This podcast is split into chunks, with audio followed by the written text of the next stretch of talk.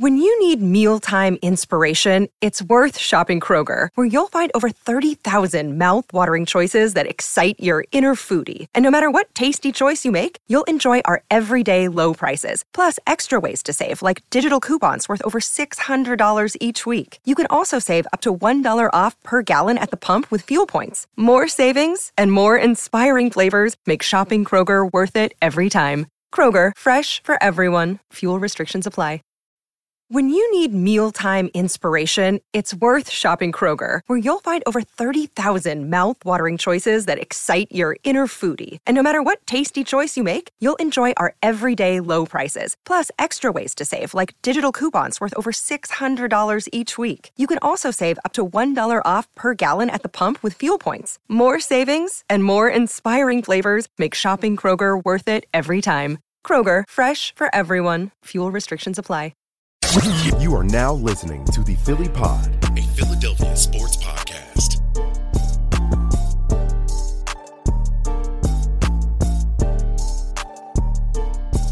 With the 105th pick in the 2023 NFL Draft, the Philadelphia Eagles select Kelee Ringo, defensive back, Georgia. I'm going to personally.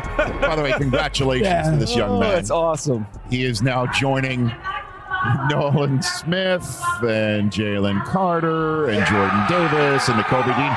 I am personally going to go to Philadelphia and plant the hedges.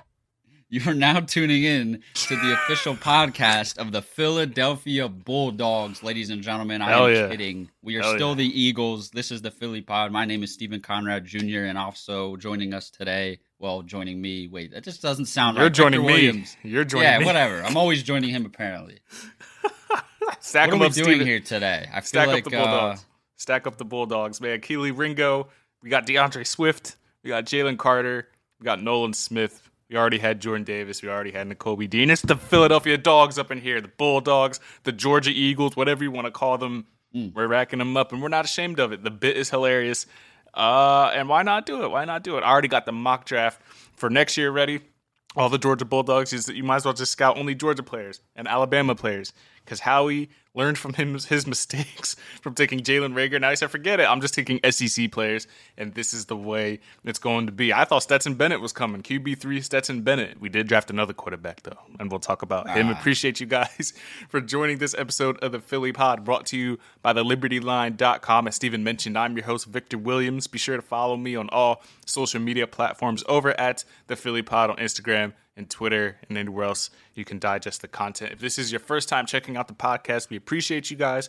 Be sure to subscribe on Apple Podcasts, Spotify, iHeartRadio, Stitcher, anywhere else you get your shows. Be sure to rate five stars and leave those reviews. Each and every one does help with the exposure of the Philly Pod. Helps up move uh, helps us move up the charts of Eagles podcast. So thank you guys for doing that as we aim to become one of the most prolific podcasts especially in the Eagle scape. So thank you guys for doing that. Kelee Ringo's in the house. D'Andre Swift is in the house. Nolan Smith is in the house. Jalen Carter is in the house. The Philadelphia Dogs are here. And a year after, just one year removed from adding Jordan Davis and adding Nakobe Dean and adding AJ Brown, Howie Roseman follows it up with a draft like this. And we are here to break it all down for you guys. The 2023 NFL draft is now in the books. And Steven, I I I it's it's hard to believe this is one of the most iconic GM runs I've ever seen in the NFL. And I'm not just saying that because it's the Eagles. I'm not just saying that because it's Howie Roseman. I'm saying that because I have never witnessed this kind of work done on a consistent basis from a roster construction standpoint than what Howie has done as far as the NFL is concerned anyway. And I am Yeah, I'm blown sure. away. I'm out of words. I'm out of words to describe the work that Howie Roseman has done last year, this year. And I remember at the end uh, when we did the pod after the uh, Super Bowl, and I was like, it's a shame they didn't win it because this is arguably the greatest roster we're ever going to see on this team, and they weren't able to, to get the job done. And this roster on paper looks like it could compete already, and arguably might be better. And it's it's it's it's so exciting to see. And uh, it's a fun time. It's going to be a fun time over the next few months to, to see how these players are going to fit. But on the surface, on paper anyway, this this is this is the team to beat once again in the NFC. Yeah, I'd certainly argue that. And uh, this re- this is us revisiting a conversation that I have every single year, every time we record one of these draft reaction pods, or even when we react to like some trade or transaction. Our job is right now is to assess this team as it currently stands. We're not you know, we can't snap our finger and wake up, you know, six months from now or even a year from now where some of these guys have played some NFL snaps and have developed. Like we can't do that. We're all we're projecting right now. And as it currently stands, you'd be kidding yourself if you if you said there's a team better on paper than the Philadelphia Eagles heading into this upcoming season. Yep, that's exactly exactly where I'm at. You take a look around the NFC, you'd be hard pressed to find a better roster, a better front office, and a better quarterback. As we have ours locked in long term, as we all know, for the next uh, uh, for the next six years, thanks to that new five year extension. So let's get into the picks. The Eagles started off the fourth round with a bang. We'll get into the third round, but I want to start off with the uh, obviously the uh, the Georgia picks. They started off the fourth round when day three started. I was ready to relax a little bit because I was like, all right, they don't pick all the way until 188 or whatever the pick is. We got some time to kill. And the next thing I know, bam, they trade all the way up to pick 105 overall. And all they did was part ways with the 2024 third round pick. Now they have 10 picks next season. They have a have a, a, a myriad of comp picks on the way. So they were able to part with the 2024 third round pick send it to Houston, who they trade traded with all day. They traded a ton with the Texans throughout this entire draft, but they move all the way up to number 105 overall. And with the pick, they select yet another Georgia Bulldog and cornerback Kelee Ringo. And I thought after Nolan Smith, I was like, "There's no way they're gonna take Ringo. Like they're not gonna keep this keep this running joke going just for the sake of doing it." So that's why when they took Sydney Brown and they took Tyler Steen, it made sense. I was like, "All right, they're not just gonna take Georgia players for the sake of taking Georgia players at this point." But then they go ahead and take Kelee Ringo, who at one point in time, not too long ago, was a first round talent. I thought that he was going in the back of the at the back end of the first round for a long time but his 2022 tape caused him to slide a little bit. Injury concerns are also there. But man, when you want to talk about the the traits of a prototypical, you know, CB1 in the NFL, blazing 4.36 speed, uh, 40 time at the combine, 6'2", 210 pounds. He has all the traits. And uh, the best thing about this pick is that he's not going to be thrusted into a starting role right away. He has the luxury of uh, of studying behind James Bradberry and Darius Slay. And people have asked me on Twitter, like, is there any potential of transitioning to safety?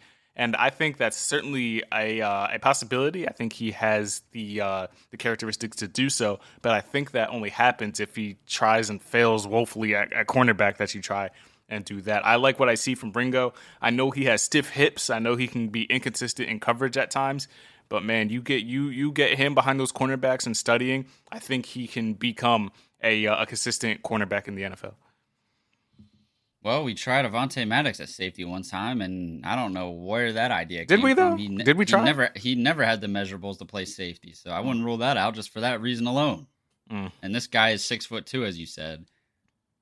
He, he, he projects well to match up on the outside, though. Regardless, like with with bigger receivers and stuff like that. The thing that's intriguing for me, this is a pick that I would like. I've been pounding the table for it. Uh, I feel like we haven't we've avoided drafting a young, athletic talented corner with potential. I feel like we've we've put that one off. Everybody talks about linebacker, uh, even safety to a certain extent, which we will touch on. Um, but I just felt like even with you know Darius Slay being back here for a couple years and James Bradberry, I felt like they need to figure out the next guy. Well, they do. They need to figure out the next guy regardless. Bottom line, they did it. They've done it with all the other positions that they value, right? Offensive mm-hmm. line, defensive line, more specifically, um, replacements to Fletcher Cox and Brandon Graham long term. Uh, on the offensive line, you sort of see it. There's still some like question marks, but we feel like those are going to be answered in the coming years. You got Cam Jurgens, who I would assume is going to be the long term center. There's going to be a right guard competition. We're going to be talking about that, right? Mm-hmm. Um, you see it everywhere. And finally, they they I'm not going to say well, they address the question of you know, a, somebody that could maybe one day fill in the shoes of either of our starting outside corners. Um, and that's why this pick is good. Now, it, it works out really well. I said this on the last pod. When you when you draft a player, something that needs to be taken into consideration is the team, the scheme, and the situation. And we're not asking him to come in here and be CB one, not CB two, and not even our slot corner. He's mm-hmm. going to play behind well, really three guys, to be honest with you. You might be behind um, Greedy Greedy Williams on the on the depth chart if you if, if, you if you if you go that far back. And at a point in time where we were leading up to the draft, talking about uh, we need to get younger at cornerback. You have Greedy Williams, you have Kelee Ringo, you have another guy Uh, and Eli Ricks, who was picked up as an undrafted free agent. That was a guy I remember this time last year, Stephen. We were talking about potentially taking in the first round. We were like, oh, 2023 draft. There's some good corners. There's Cam Smith. There's uh, Kelee Ringo. There's uh, there's Eli Ricks. There's a lot of good guys out there. And uh, the Eagles were able to come away with with two of them. But in, the thing that people have to remember about Ringo, while he is inconsistent, 20 years old, hasn't even had his 21st birthday, not even old enough to drink legally yet. This man started playing for Georgia at 19 years old, statted up for that, and he had 30 uh, in 30 games played, 15 pass breakups, four interceptions, and as we all remember, clinched the national title uh, with the interception return for a touchdown versus Alabama in 2021. So he has experience. He has freakishly athletic traits from a physical and a speed standpoint. And I think if you just own those tools a little bit, he can definitely become a, uh, a key contributor on the Eagles defense and potentially be the long term answer here at cornerback. So I love the pick. I love that they continued the Georgia theme. Uh, and uh, most importantly, they got some young talent in that cornerback room because you have Bradberry now on a three year deal. You have Darius Slay who is extended, but like like we mentioned before, you don't know how long those guys are going to hold up. And they're both both pushing 30 years old. We did see some signs of decline in Darius Slay as the year went on. We're hoping that that was just uh, you know wear and tear as as the season went on, and he's not you know taking that massive step decline that cornerbacks tend to take when they hit hit, hit their early 30s. But I like uh, what they're doing at the at the cornerback position. Uh, I know we're hopping all over the place, but to go back to the third round because the last podcast we we only talked about the first round. Uh, I really like the safety they picked at number 66 overall in Sydney Brown. Now the thing I don't like is the comparisons that people are making to Brian Dawkins. Yeah, I understand that they do it because everybody's excited. I don't see a lot. They did it with with K'Von Wallace because he went to Clemson. Yeah, They're like, wild. oh, he's the next Dawkins and all this, That's and we insane. all know how how K'Von Wallace is is turning out. But uh, Sydney Brown. I think he's more of a uh, like a like a Bob Sanders kind of guy. He hits hard. He can line up in the box. Uh, he he definitely has the uh, ability to, to, to line up with slots as well. I think what the Eagles would do right away. People are saying, is he going to start right away? I still think they rode with Reed, Blankenship, and Terrell Edmunds uh, on opening day. Obviously, we have to see how training camp and all that works out. But Sydney Brown is definitely going to be in blitz packages. They're going to use him off the edge. They're going to match him up uh, uh, uh, on some other tight ends when it comes down to it. I think that they are definitely going to have him closer to the line of scrimmage to start out next season. But when it comes to replacements for CJ Gardner Johnson, I think Sydney Brown is, is a very good uh, comp to that. And I think he's going to fill that role nicely moving forward. It's still very early too. You you forget actually the guy you just named, Chauncey Gardner Johnson. He was acquired via trade. I mean, how when was it? It was literally like just weeks before the season kicked off, like mm-hmm. the regular season, right? Yep.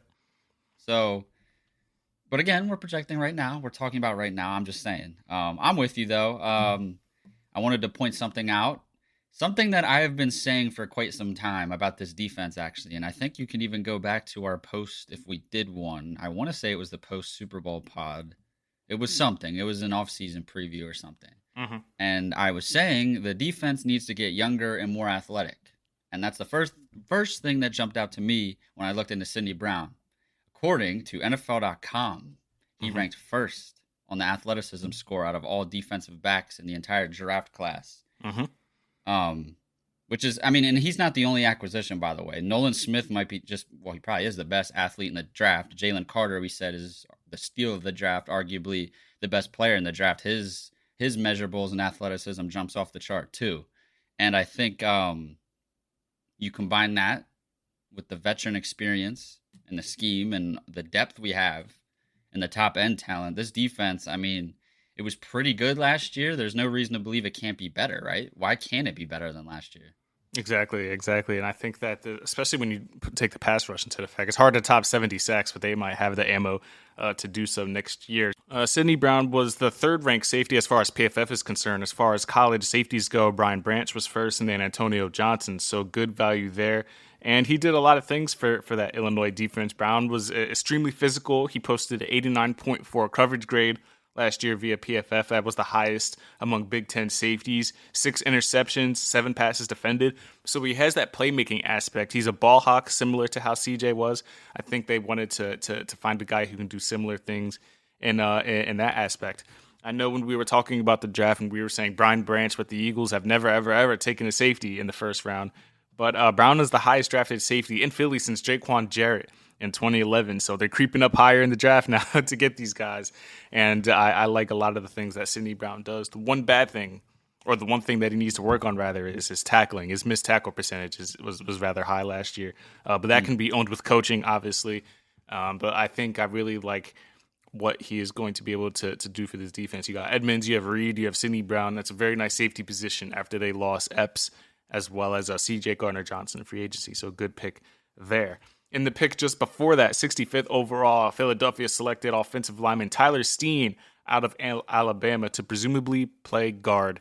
Although he's never played guard before, he played both right tackle and left tackle at Alabama, but he has the versatility to, to be able to play guard. So uh, Sirianni said that the job isn't Cam Jurgens. You know, it's not. It's not like it's the the right guard job isn't going to be handed to Cam Jurgens. Rather, so we're going to see, I'm sure, a battle between Tyler Steen and uh, Cam Jurgens for that right guard, right guard spot. Uh, in Philadelphia next season, Steen allowed just two sacks and 498 pass blocking snaps last season, and like I said, should be stiff competition for Jurgens in training camp. Anything you know about Steen? Were you happy with that pick, or did you hear the name and you were like, I mean, it's fine for what it is. I see, I see different grades. I see a lot of people grading this as like a A minus to a B, and I hmm. see other outlets giving it like a C almost because they he was he was beat quite often in college, but he has the tools to kind of. I think when Stoutland gets his hands on him, he's going to refine some of those say things. this is a major. I don't mean this in a bad way, but this is like a project, and this is a project specific to the Philadelphia Eagles. You just mentioned his name, Jeff Stoutland, and luckily, guard is probably one of the least important, in general, least important positions in football. Teams just don't really value it as much. You can afford what? What do you mean? I don't know- I don't know about Tackle least. I don't know Yes, about it's least. True. Oh look God. around the league; it's just not as valued. It's a fact. Oh, it's literally a. pr- Look how the teams. I mean, not man. as center or tackle, but still, you still need good guards. You still need good guards. I want a good guard left protecting tackle. my two hundred fifty-five It's million the dollar least important position on the offensive line. The Okay, that I agree with. That I Because you got the two both tackle positions. Yes, that I agree. And then you got center. I thought you were saying like in football. I was like, I mean, Well, I mean, you could argue of maybe depending on who, you could like, argue it. I'm not arguing that. You don't need to put like a superstar talent there. Is what I'm saying. Teams aren't like crazy. You can get by, you It's can get kinda- by. It, it- it's like a premium thing. I mean, we've put like Uh, Jack Driscoll in there and gotten by, so I see your point. Yes, exactly. I mean, you're just we're you're spoiled. We're spoiled by the Eagles having guys like Brandon Brooks. I mean, think of all the guards we've had, great guards we've had. So I guess that's you know Landon Dickerson now on the other side. But again, he played the harder positions. Tyler Steen played the harder positions. Tackle for Alabama, by the way. Alabama. Just think about that. Alabama, that program. You know, so I, I trust his ability to transition. He is bigger for a guard. I will say that. That's maybe where the concerns come from. But get ready for this one. Mm. That wingspan, short arm length, Yeah, there you go. projects well to play guard. Which it, he's got small arms for a guy that size. That's all I'm saying. I got you. He will I be got you. competing with Jurgens, as you said, and I guess you kind of have to throw Driscoll in there as well. Even though and I feel like Driscoll Driscoll's not in the. He, Driscoll's not in the start. Well, no, no, no, no. uh, I don't think he's in the competition know. to start. But he Yeah. could. He, he very well could be. He's but not forever. Driscoll is forever the sixth man. He's just forever Yeah, the sixth man, will right? he'll come off the bench. I think if you when you have like if your starting offensive lineman is is uh is Jordan Mailata. So if, if your starting offensive line is is Lane Johnson, Jordan Mailata, um, Landon Dickerson, Cam Jurgens, and Jason Kelce, and you have Tyler Steen and Jack Driscoll as your first guys off the bench, I'm happy with that. That's solid depth. That's solid depth. I think I can get. Are you at that. all concerned? Oh, so you just are you're just assuming Cam Jurgens is going to beat him out? either either either or if it's Steen and then Jurgens is off the bench for for Kelce or whoever gets injured at guard, then I'm fine with that as well. I'm just saying that if those are your first two guys, Jurgens or Tyler Steen and Jack Driscoll off the bench, that's that's very serviceable depth because those two guys coming off the bench could start for many teams, and I think that's what the Eagles aim to do is to have ready-made starters coming in as reserves if somebody gets hurt. Like, I- like I just wonder from Cam Jurgens' perspective, since we want him to be the center long term, right? Like, I just wonder. Well, he was drafted to be the center long term. Yes. Does playing guard at all hinder that, or do you think that'll only benefit? Like, a part of me wonders Well, would he he, was- benefit more from just like literally playing behind Kelce rather than just starting at guard alongside him? Where, he was like, drafted he was drafted as a center only prospect like Mm. dickerson was drafted as being able to play like pretty much anywhere Yeah. along the offensive line so when he played guard it wasn't it wasn't a it wasn't a big deal that's why it was seamless jurgens was drafted strictly as a center strictly as jason kelce's heir apparent and then once he's he's sticking around And now everybody's like, well, what's Jurgens going to Yeah. do? He was he used a second round pick on him. You got to play him somewhere. So people are sliding him into that right guard play. But Tyler Steen could certainly start there. Jack Driscoll, we've seen him start there. Um, and he's fine for what it is. He's not like going to be a Pro Bowl uh, right guard by any means, but you can certainly put him in there and and and be okay. And you know, especially with Jalen Hurts and his mobility. So I think that's fine. But I like the Steen pick. I like the depth he provides. I certainly like the upside, and I like that he's from Alabama. Con- continue to take guys from SEC schools. SC uh, Alabama players on offense, Georgia players on defense. And speaking of Georgia players, it was widely speculated. I don't want to. I'm not big on taking victory laps, but uh, I did say on the last pod and put out a Twitter that once once Jahmyr Gibbs was taken in Detroit, D'Andre Swift was expendable. I said he was from Philly. He's that pass catching back that the Eagles love to use. He only makes $1.77 million in salary next year, entering a contract a year. And I had Eagles written all over him. And the fact that he went to Georgia, you might as well just, just put a Eagles jersey on him because it's going to happen at some point. And the Eagles certainly did that. They traded a 2025 fourth round pick. So by the time that pick even gets to Detroit in 2025, Swift likely won't even be here because he's in a contract year. Um, he'll probably show out next year, move on. The Eagles aren't going to pay him. So, so by the time Detroit gets that pick in 2025, Swift won't even be an Eagle anymore. But they part ways with that, and they swap picks with them in the seventh round to bring home St. Joe's Prep Philadelphia native D'Andre Swift. And man, you want to talk about a guy? I know we were all all fawning over Bijan Robinson and Jahmyr Gibbs and Zach Charbonnet and some of these guys that can come in and be contributors. But now you have uh, an NFL proven back in here. A nice change of pace back, a nice pass catching back. I know Jalen Hurts his scrambles essentially the check down, so he doesn't throw to running backs a ton. But D'Andre Swift adds another element. And rival fan bases want to tell me that oh Swift doesn't doesn't stay healthy and this and that. Neither does Rashad Penny. And what is the likelihood that they're both going to be on IR at the same? They can take turns on IR for all I care. Swift can go on IR for four weeks, and Rashad Penny can go on IR for four weeks. I doubt we're going to be in a situation where both of them are going to be hurt at the same time. And God forbid we are. We still have Kenneth Gainwell, who's unfortunately probably going to be pushed down the depth chart with this move. But I love what D'Andre Swift brings. We saw firsthand what he brought in week one last season. He ran all over us, ran over Marcus Epps, ran over Bradberry, ran over a couple players. And he and Rashad Penny and Kenneth Gainwell, and I assume Boston Scott is going to be the fourth back. But Steven, talk to me about D'Andre Swift. We were hyped for him. We knew how he was going to make a splash move. Before this draft, I was like, I would be shocked if Howie doesn't make the draft about himself sometime away. He's going to make a splash. He's going to bring a playmaker in here, and they did that with uh, with D'Andre Swift. Well, somehow, some way, because we all kind of had an idea that Howie wasn't going to pay Miles Sanders, and that was unfortunate. It was a tough pill to swallow. Although for some reason, I feel like Miles Sanders kind of had a mixed bag with fans here. I feel like you either loved him or hated him, right? I noticed somehow, some way, they got a more talented player. We would say, right? D'Andre Swift is probably a better football player than Miles Sanders. Would you agree with that? Uh, uh, it's it's. I think they're in the same tier. I think I think I think D'Andre Swift is more explosive than Miles Sanders. Um, but I don't think that I don't think the gap and as far as talent is is all that Right, right. is all that different. For way cheaper is what I'm saying though. Like somehow, some Oh, way, cheaper. the, yeah. the one area you could perhaps like nitpick with the Eagles in the offseason where you say, ah, you know, they downgraded there and I don't think they're going to be able to make up for the loss. Well, they more than did that.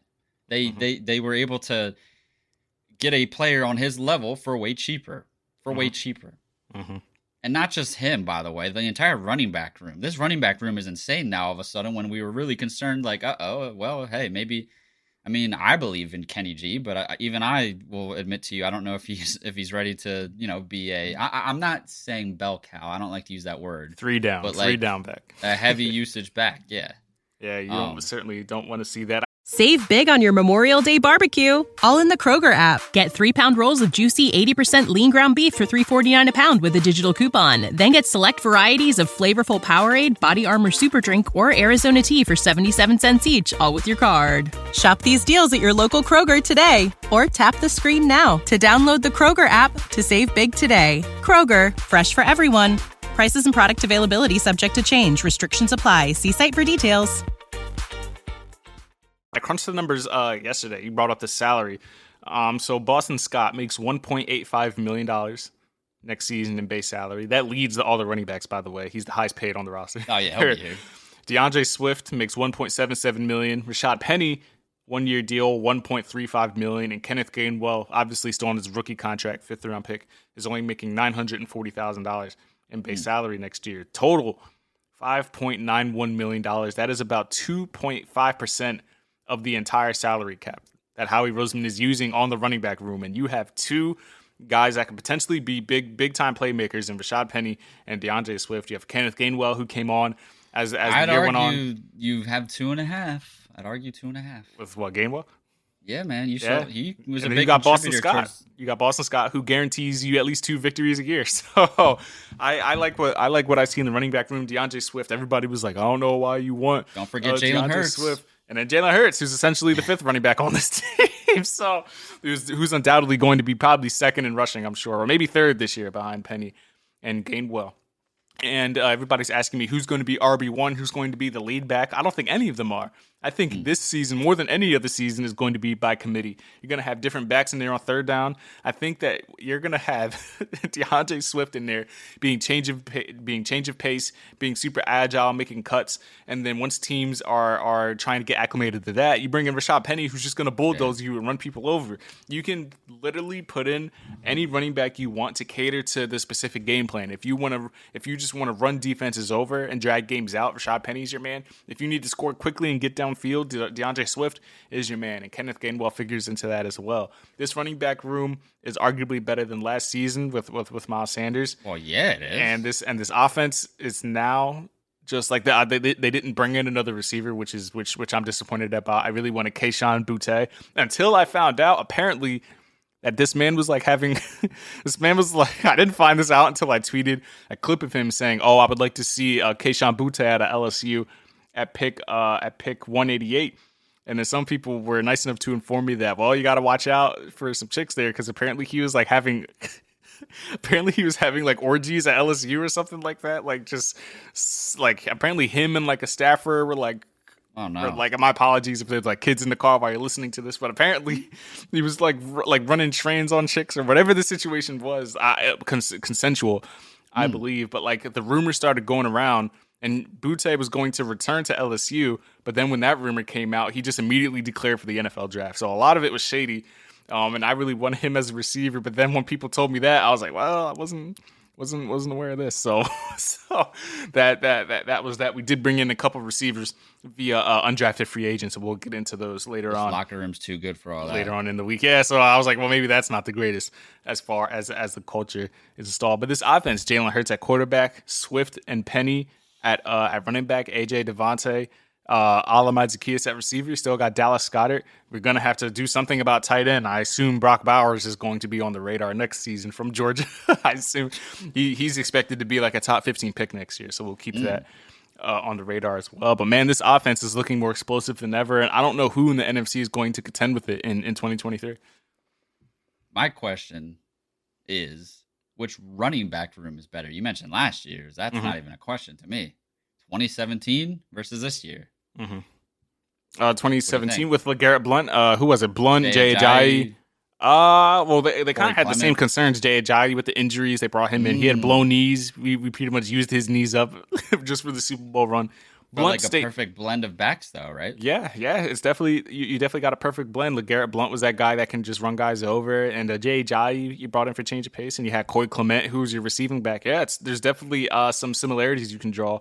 Uh, that, that that's a good point. Speaking of Corey Clement, you guys were literally. I mean, I was jumping on the bandwagon too, but you guys were literally picking Kenny G to be the Corey Clement of the Super Bowl. this yeah, Super Bowl. yeah, they were, they were, they, they, people were saying that. I think I was one of them. So that's so. Yeah, that's why I brought it up. So, oh, that's funny. All right, so so there we go with the with that. So on to the uh the fifth round, I believe, where quarterback factory just had to stay open, had to keep the quarterback factory alive. The Eagles selected quarterback Tanner McKee out of Stanford, and admittedly.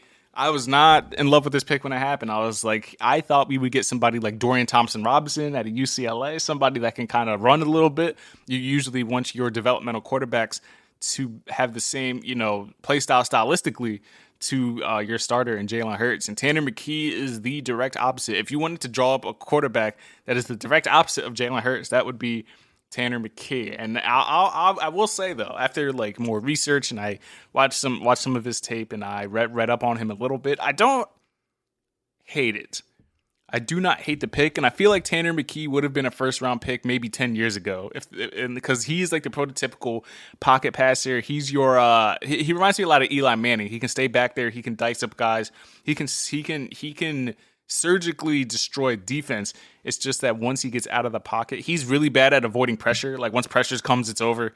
Uh, but he's big, six six. He's like lumbering, and he can he's very accurate he can hit tight windows and he has a cannon for an arm. The arm strength is there. It's just that the mobility isn't there. It's not that he's a bad athlete per se. It's just like there's not a lot to do once he gets out the pocket. He panics, he rushes, he throws the ball away. But from like a pure quarterback standpoint, I see the vision. I assume how he's going to develop this guy and trade him to like the Vikings for a third round pick in like 2025. I think that's what's going to happen here. So uh, the pick didn't make a ton of sense from a, from from a QB room standpoint. I think they're just going to develop this guy, ship him out in a couple years to a QB needy team, get a mid round pick, and that's going to be that. Howie's always looking ahead, and I assume that's the vision with with Tanner McKee here. I mean, it's fine. I just know, past those days. Like that's the least of my concerns right now. I mean, we got a Super Bowl to get back to. We have a franchise quarterback. Uh, we have a backup quarterback who is very similar to our starting quarterback, actually. Mm-hmm. So this guy we drafted who is going to be third or fourth string, I could care absolutely. I couldn't care any less about. I appreciate you filling everybody in. That's your job. Certainly not mine, nor do I want it to be my job. He's the one I swear, like when you look at the overall draft class, like every pick is like amazing, and then you just look at Tanner McKee, like why? Why did this happen? So I, I get, look, I get it. It is what I'm saying. They're going to send him to the Vikings. I'm not like upset years. about it. I just don't give a shit if I'm being yeah, honest. Yeah, yeah. I mean, it's not I? like we have to sit here and harp on. I just think he's, yeah. he gets. They send him to the Vikings for a third rounder in two years, and, and that's that. I don't think he's in the future plans uh, uh, for the Eagles, but he's well, like Nick Foles. Know. He's a Nick Foles guy though. Like he'll he'll he'll stay strong in the pocket. He'll deliver throws. He'll take hits. Um, it's just that if he ever has to come into a game you want to talk about redesigning the playbook, you might as well mm. throw out the entire playbook and just just make up plays from that point because mm. nothing that you run with Jalen Hurts are going to be able to run with uh, with Tanner McKee. But I will say, he was the sixth overall QB prospect after the top five, after uh, Bryce Young, C.J. Stroud, uh, Will Levis, who I still can't believe didn't go in the first round, Hendon Hooker, uh, and then it was Tanner McKee at fifth. I'm sorry, fifth. He was the fifth best prospect after those four guys. No way, I'm missing one. I'm missing one. Bryce Young, C.J. Stroud, Will Levis. Uh, oh, Anthony Richardson. Yeah. And yeah, then yeah. Hendon, and then Hendon Hooker, and then Tanner McKee was after them. So I mean, mm. you got a top QB prospect, and if the and if you, and if the cards fall in your favor, he's gonna be flipped for a pick. So that, I like that from that standpoint. So so there you go. So there you go. So yeah, I, mean, I guess he'll be in the same room as you know Jalen Hurts, who literally worked his ass off to get where he is. I mean, I mm-hmm. guess there's probably no better situ- for his sake. I'm sorry, Tanner McKee. I have nothing against yeah, you. Yeah, it's not. We don't. We don't dislike Tanner yeah, yeah, McKee. I'm Seems like a good kid. again. He actually knows yeah. uh, Jalen Hurts. He said he had a visit with oh, Alabama word? when Bama was at uh, when Bama was at Jalen Hurts, and they had it. Oh, or when wow. when Jalen Hurts was at Bama. Uh, my apologies, and they had an exchange there, and he remembered his leadership, the way he commands a room. He had it back then. So Tanner McKee said he's excited to you know get in there, there and pick his brain, and he knew he and he made it aware if anybody was concerned if this was going to shake Jalen Hurts or anything like that. Tanner McKee did say, I know this is Jalen Hurts' team, so no Carson Wentz issues over here. Not that Jalen would ever be shook by a fifth round. Right. By a fifth round pick. I made that joke oh, on Twitter. It. I made I made the joke on Twitter when the pick was made. I said, Is Jalen Hurts going to be is is the is Tanner McKee's presence going to affect Jalen Hurts? And I forget that satire doesn't translate well to Twitter because everyone was mm. like, "Oh, delete this. Jalen's different." Oh, I'm like, all right, it was, it was right, a right, joke. But you know we how know. the uh, you know how the internet goes. So on to uh, the last pick of the draft, where I think the Eagles got tremendous value. He was actually a top 100 prospect by a mm-hmm. lot of outlets, and the Eagles got top him at number nine, two. I think he was 90 something. Yeah, 90. he was 96 by PFF actually, and the Eagles got him at number 249 overall. Defensive tackle Moro Ojomo out of Texas, and boy, this guy has some juice to him. He has some just 6'3", 292 pounds. Very, his wingspan is freakish. This man has the wingspan of freaking like Dwight Howard. Like I don't know what Dwight Howard's wingspan is, but he he looks he looks like this guy. He can get extension. He knows how to uh how, how to take advantage of opposing guys, and I think that he has the potential to be a run stuffer with the with the right development. Uh, he was a three-year starter at Texas, 95 tackles, 13 for a loss, 5.0 sacks, and 50 career games. Uh, as a pass rusher in 2022, 24 total pressures, 18 QB hurries, and one QB hit and also logged 19 stops in 12 games as a run defender. So there's a lot of things to like about Ojomo. I couldn't believe he was there. I've mocked him to the Eagles in like the fifth round in a number of mock drafts, and the Eagles were able to get him in the in the seventh round. So very good kid here. Originally born in Nigeria, moved to the United States when he was seven years old, and enrolled in college actually when he was 16 and he's only 21 now. So, so many years ahead of him to own his skills. And when you add him to a defensive line that already has Jordan Davis and Jalen Carter and Fletcher Cox and Brandon Graham and Josh Sweat and Milton Williams, and man, you Ojomo can certainly be an early down guy for you and help stuff that run over the middle uh, uh, in a year or two. So, very, very happy with that pick. I think it's tremendous value in the seventh round. Certainly, when you consider the fact that he's probably about the 15th defensive tackle now on the Philadelphia Eagles depth chart. Certainly, though, that's for sure. Yeah. Hey, just think about that. Who were some of? So we had two defensive tackle acquisitions uh, in the middle of last season. I'm trying to remember who they were. Right, so it was the guy from Minnesota, and it was Ndamukong Suh. Right, you don't remember Suh and Linval Joseph? Linval it was the Joseph. week. It was So the week after we fucking got run over by the, by Washington, and how he Yeah, was like, so- it was our first loss, our first loss. yes, yes. and how he was like, "Fuck this." he went and signed Suh and and, and uh, Linval Joseph to make sure we never got fucking ran over again. And then we stopped uh, Jonathan Taylor in his tracks the following week. So good, good on that.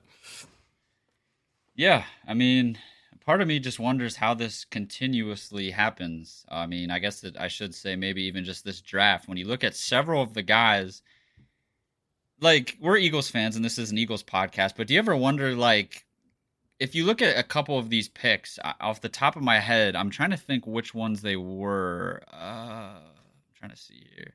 Well, anyway, several of them were literally Philadelphia Eagles guys, like guys that they really wanted, right? And it's just kind of Mm-hmm. like funny to me how they end up just landing here. Do you understand what I'm saying? So part of me wonders, like, some of these other teams, like, were was that their guy? Like, I'm not. You can't. If you have like a top ten pick or even like a top five pick, you can't say that's your guy because it's just you know what I mean. Like, no shit, you're gonna draft him. Like,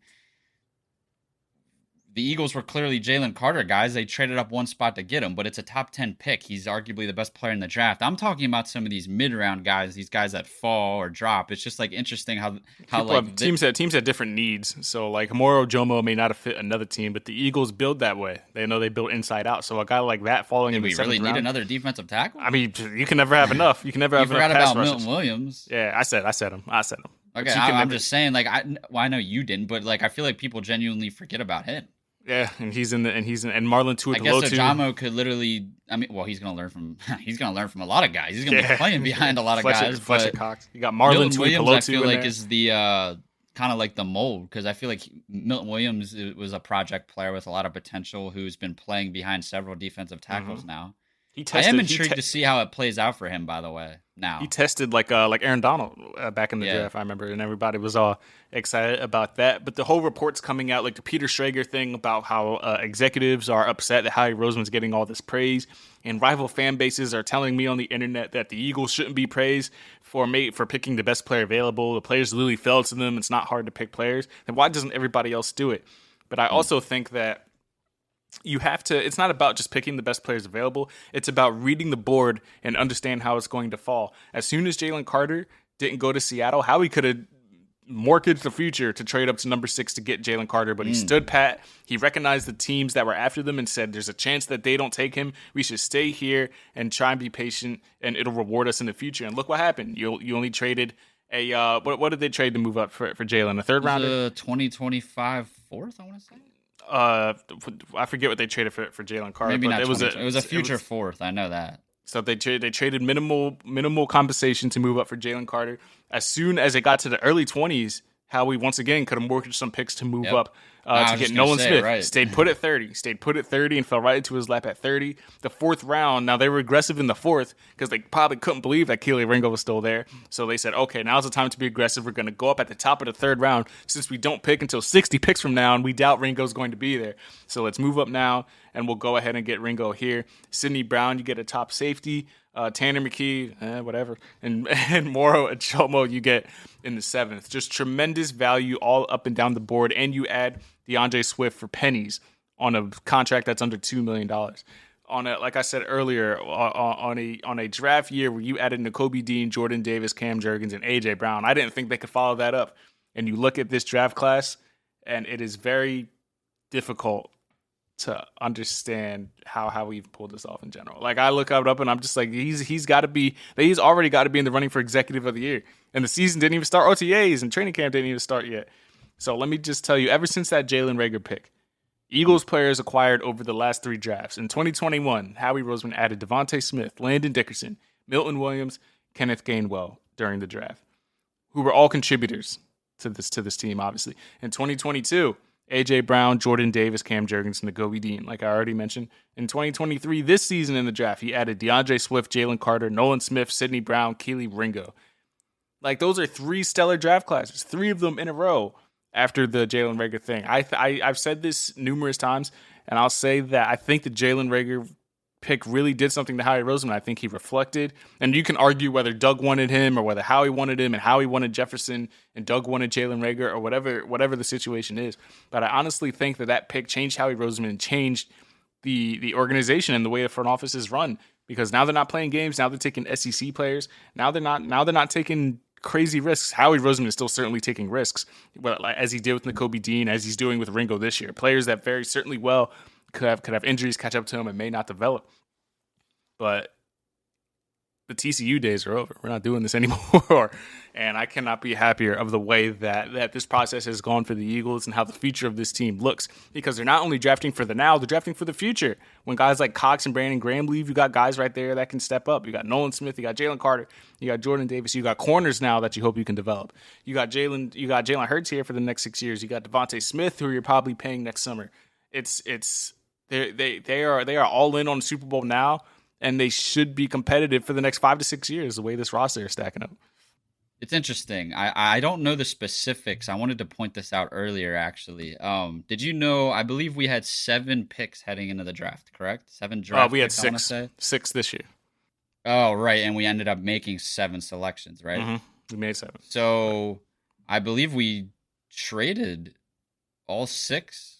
Does that sound right? All the six only, of the the, the only pick we made picks weren't yeah, like ours in the end, right? We ended up trading them for others. a lot of them to Houston. The only pick we stayed put at was number 30 at Nolan Smith. Every other pick was Yeah. traded to someone else, so we made it to Nolan Smith was the only pick that, that we made of our own at at, at number So you can 30. get mad at Howie Roseman all you want. He's just beating you all. What do you mean? I am- Hate on I am- greatness then. I am sad to say that it looks like the days of rooting for teams to lose is over. We didn't trade for any mm. future first rounders, so no draft just rooting for tracker. wins now at this point. No, yeah, no draft tracker this year, so that's so that's unfortunate. So, all right, before we get out of here, overall Oh, wait, grades wait, wait, wait, wait. We have a second next year. from New Orleans, I think. Is that right? I think it's from New Orleans. I think we have a 2024 second rounder from New Orleans from that trade where we uh remember we traded uh 16 and 19 for 18 and like a future first and a Yeah, future so second. huh, there you go. That's so what I think we have a I think we have a, second round pick. I have to I have to uh, fact check not that to make over. sure. It's not over. But uh, yeah, so pick, overall man. overall grades on the draft. Number uh, first round Jalen Carter and Nolan Smith. You get Tyler Steen in the second round, Sydney Brown in the third round, Kelee Ringo in the fourth, Tanner McKee in the sixth, Moro Ojomo in the seventh round, and of course you added D'Andre Swift. What overall grade are you giving this draft as it comes to a close in 2023? A plus. Anything other than A A plus? pluses, and we're not even being homers. We're not No, saying. this I don't, I like- don't know how you don't get because I would look at this class. I would look at this class with any other team and be like, "Holy fuck, they nailed the draft!" Like the Seahawks, I think nailed the draft amazingly. Yeah, there's I- only maybe one or two other teams I would consider even giving an A plus. Seahawks is certain one of them. I like I like everything that Seattle did. Honestly, Houston. Seattle might be the contender for uh, uh, um with the Eagles as far as the NFC is concerned. I'm not be scared of Houston Dallas. as well, man. Houston, well, of course, well, Houston did. They're they're literally all in. They traded everything for Will Anderson and, and C.J. Stroud. But I think I think the Seahawks are probably the next in line, like underneath the Eagles to compete in the NFC. I will give that to Seattle just based on their draft alone. Oh man, is that my camera down? good. Yikes! It's going off. It's going off. It's all right. Well, uh, well, my overall grade is uh, holy hell, my shit skits. my overall grade for, for this draft is obviously B. I, I'll give it an A minus, just solely Oh, for the Tanner what? McKee. The Tanner McKee pick is just the one sword. All right, dude. If it was if it was a QB that had the same play style as Jalen Hurts, like Dorian Thompson Robinson or someone else like that, I would give this a- an A plus. The Tanner McKee is the one thing because it's the one pick that doesn't make sense. I think they do it strictly from a value standpoint. Like I said, they flip him for a pick down the road. I don't think the Eagles intend to ever play this man in a single game. I don't think that's the move. Um, but A minus across the board just because Tanner McKee doesn't make any sense stylistically. Yeah, but any if he sense then gets stylistically. flipped for a decent like mid round, Then I'll reassess my grade. I'll reassess my grade. There we go. So I'll go. well, I could do that too. If we're doing that, then I'll go down to an A. If you want to be this negative, if if that's how you want to be, then I'll go from an A plus to an A right now. And if Jalen Carter turns out to be everything we think he is, if Nolan Smith can do that, if blah blah blah, if maybe Sydney Brown can be a starting safety, if Kelee Ringo can be a starting outside corner for us one day, then it'll be an A plus. But it is an Yeah. A right now. There you go. You happy?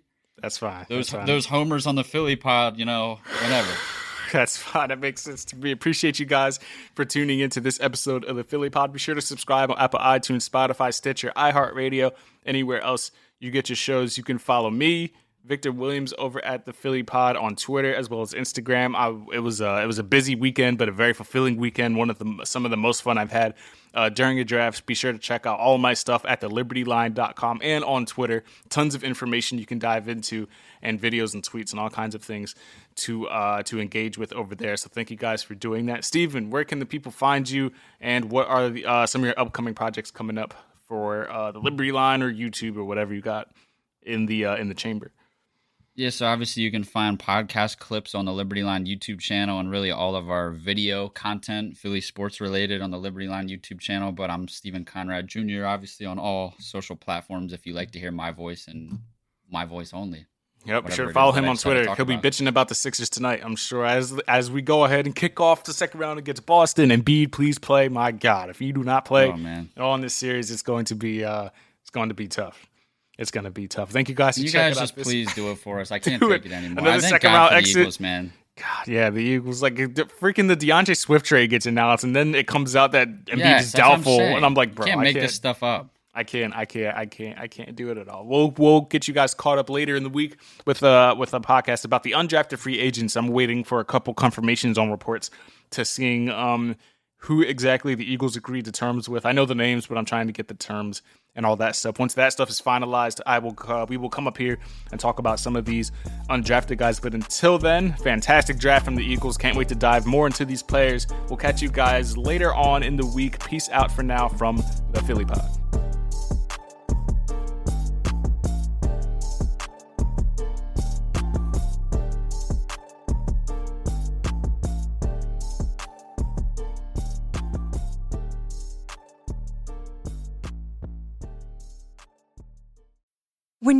Mealtime inspiration, it's worth shopping Kroger, where you'll find over 30,000 mouthwatering choices that excite your inner foodie. And no matter what tasty choice you make, you'll enjoy our everyday low prices, plus extra ways to save, like digital coupons worth over $600 each week. You can also save up to $1 off per gallon at the pump with fuel points. More savings and more inspiring flavors make shopping Kroger worth it every time. Kroger, fresh for everyone. Fuel restrictions apply. Save big on your Memorial Day barbecue, all in the Kroger app. Get three pound rolls of juicy 80% lean ground beef for $3.49 a pound with a digital coupon. Then get select varieties of flavorful Powerade, Body Armor Super Drink, or Arizona tea for 77 cents each, all with your card. Shop these deals at your local Kroger today, or tap the screen now to download the Kroger app to save big today. Kroger, fresh for everyone. Prices and product availability subject to change. Restrictions apply. See site for details.